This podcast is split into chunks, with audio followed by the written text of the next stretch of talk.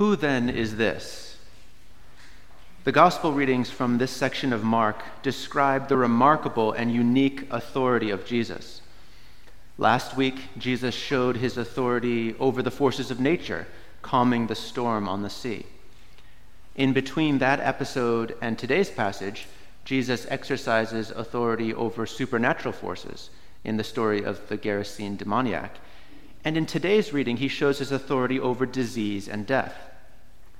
Each of these incidents should cause us to ask who then is this who acts with such authority?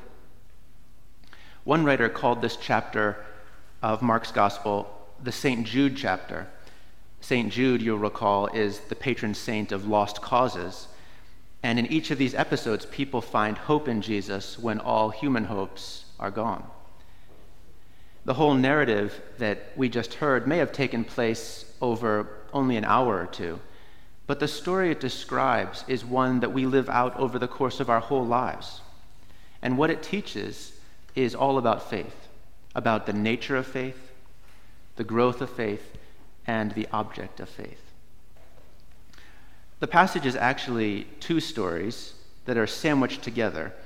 And what we find as these two stories develop is that they play off of each other, the middle one adding suspense and making room for faith to grow in stages. The passage begins with Jairus, a leader of the synagogue, falling down at the feet of Jesus and begging him to heal his daughter, who is at the point of death.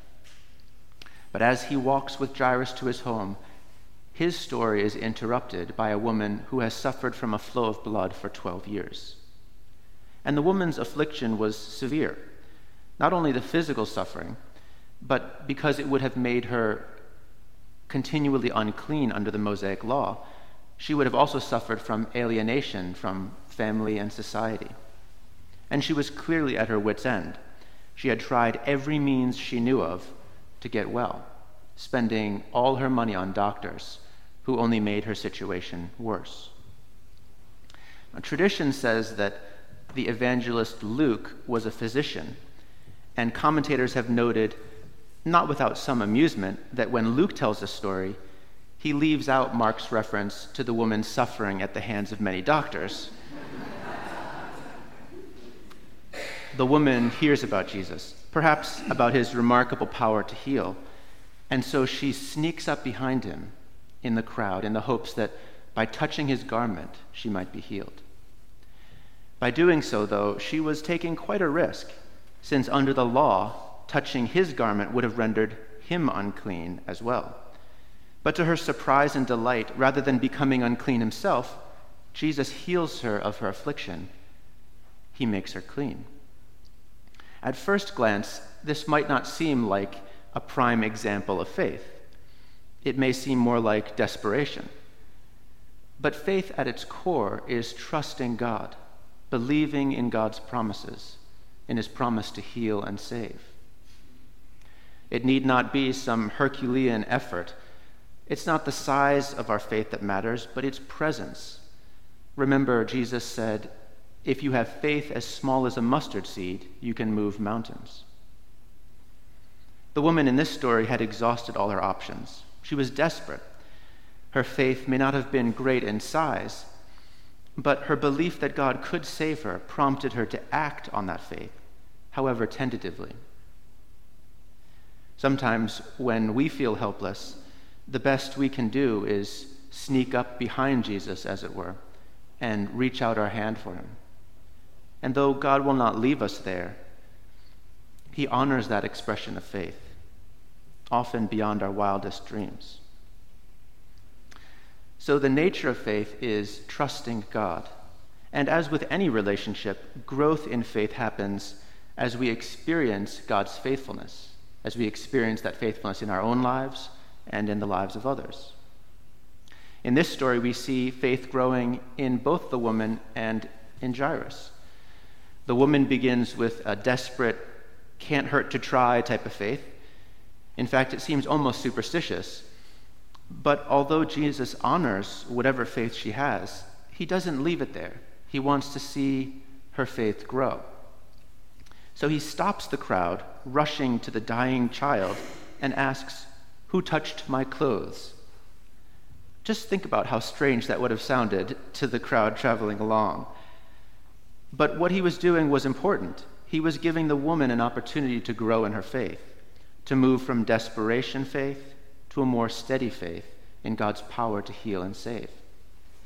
For unless these experiences lead us into a deeper relationship with God, it's always possible to explain them away after the fact. This reminds me of a scene in the Coen brothers' film, Oh Brother, Where Art Thou? The protagonist, Ulysses Everett McGill, is an escaped convict who's trying to get home to his family on a journey through the deep south that mirrors the story of Homer's Odyssey.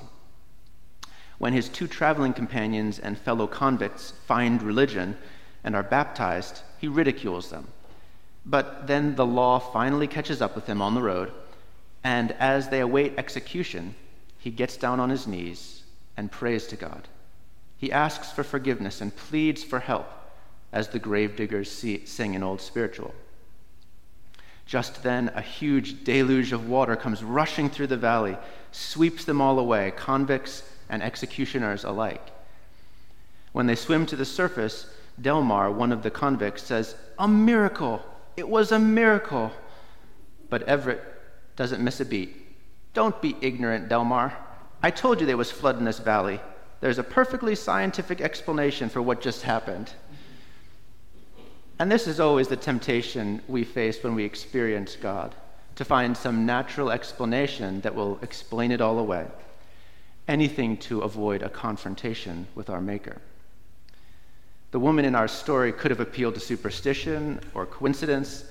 She might have thought, well, it's been 12 years, it's just about time. But Jesus wanted her to see more clearly that it was not a coincidence or magic, but her faith that made possible her healing.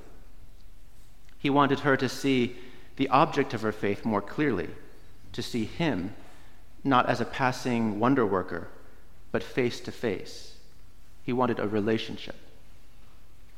Because of her affliction, she had been alienated from society. But look how Jesus addresses her Daughter, your faith has healed you. Through faith in Jesus, she now finds herself welcomed into the family of God. Well, Jairus is also challenged to grow in faith. Imagine what he must have been thinking while Jesus took his time looking for the person who touched him in the crowd, waiting patiently for the woman to come forward. He must have been going out of his mind. Jesus, remember my daughter, the little one who's on the point of death? We're kind of in a hurry here. Whenever we find ourselves in this position, it would be good to remember the story. For one of the results of his delay is that the woman tells the whole truth about her condition and healing, and by doing so also bears witness to the power of Jesus. And Jairus is the beneficiary of her testimony. When news of his daughter's death comes, Jesus can simply say, Do not fear, only believe. The story suggests that Jesus' faithfulness to the woman is supposed to function as the ground of Jairus' faith in the present. And this is an important lesson for us to learn. We grow in faith when we allow God's past faithfulness to ground our present faith and our future hope. Through this interruption, Jairus is being challenged to move from a faith in God's power to heal to a faith that believes Jesus' word even in the faith, even in the face of death. If you saw Mother Marcella's ordination this past week, you'll remember at one point she lied down prostrate before the bishop. This was a way for the soon to be ordained servant of Christ to show her allegiance to Jesus. It is a profound act of faith because we believe that Jesus is the ultimate object of our faith. As Paul says, all the promises of God find their yes in him. It's also a beautiful image of our faith.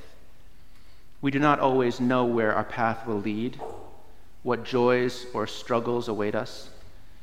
We don't even reliably know our heart's true desire. But when we have experienced God's faithfulness in the past, and we trust God when he says that his promises find their fulfillment in Jesus. So, like Jairus and the woman in our passage, we fall at his feet and throw ourselves on his mercy. What God does not promise is that we will never suffer loss. Every Christian, I think, has had the experience of praying for healing or recovery only to be disappointed by failing health or death. Even these two daughters from today's gospel reading, though they were saved from affliction and death in this instance, would, of course, eventually die. Our faith is not in one who avoids all suffering and death, but in the one who has triumphed over suffering and death by walking through them.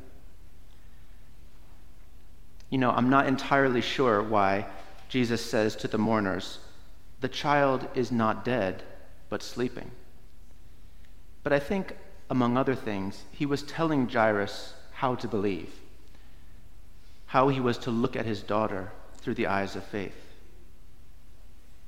One reason I love this passage is that it is a picture of our Christian hope writ small. Jesus, the Good Shepherd, comes to this child lying dead, bereft of all human hope, and calls his little lamb back to life. Talitha means lamb. This is the resurrection faith into which Jairus was challenged to grow, into which we are called to grow. And this is how God would have us regard all those who die in faith, resting in peaceful sleep until that day when our Lord takes us by the hand and says, Little lamb, arise.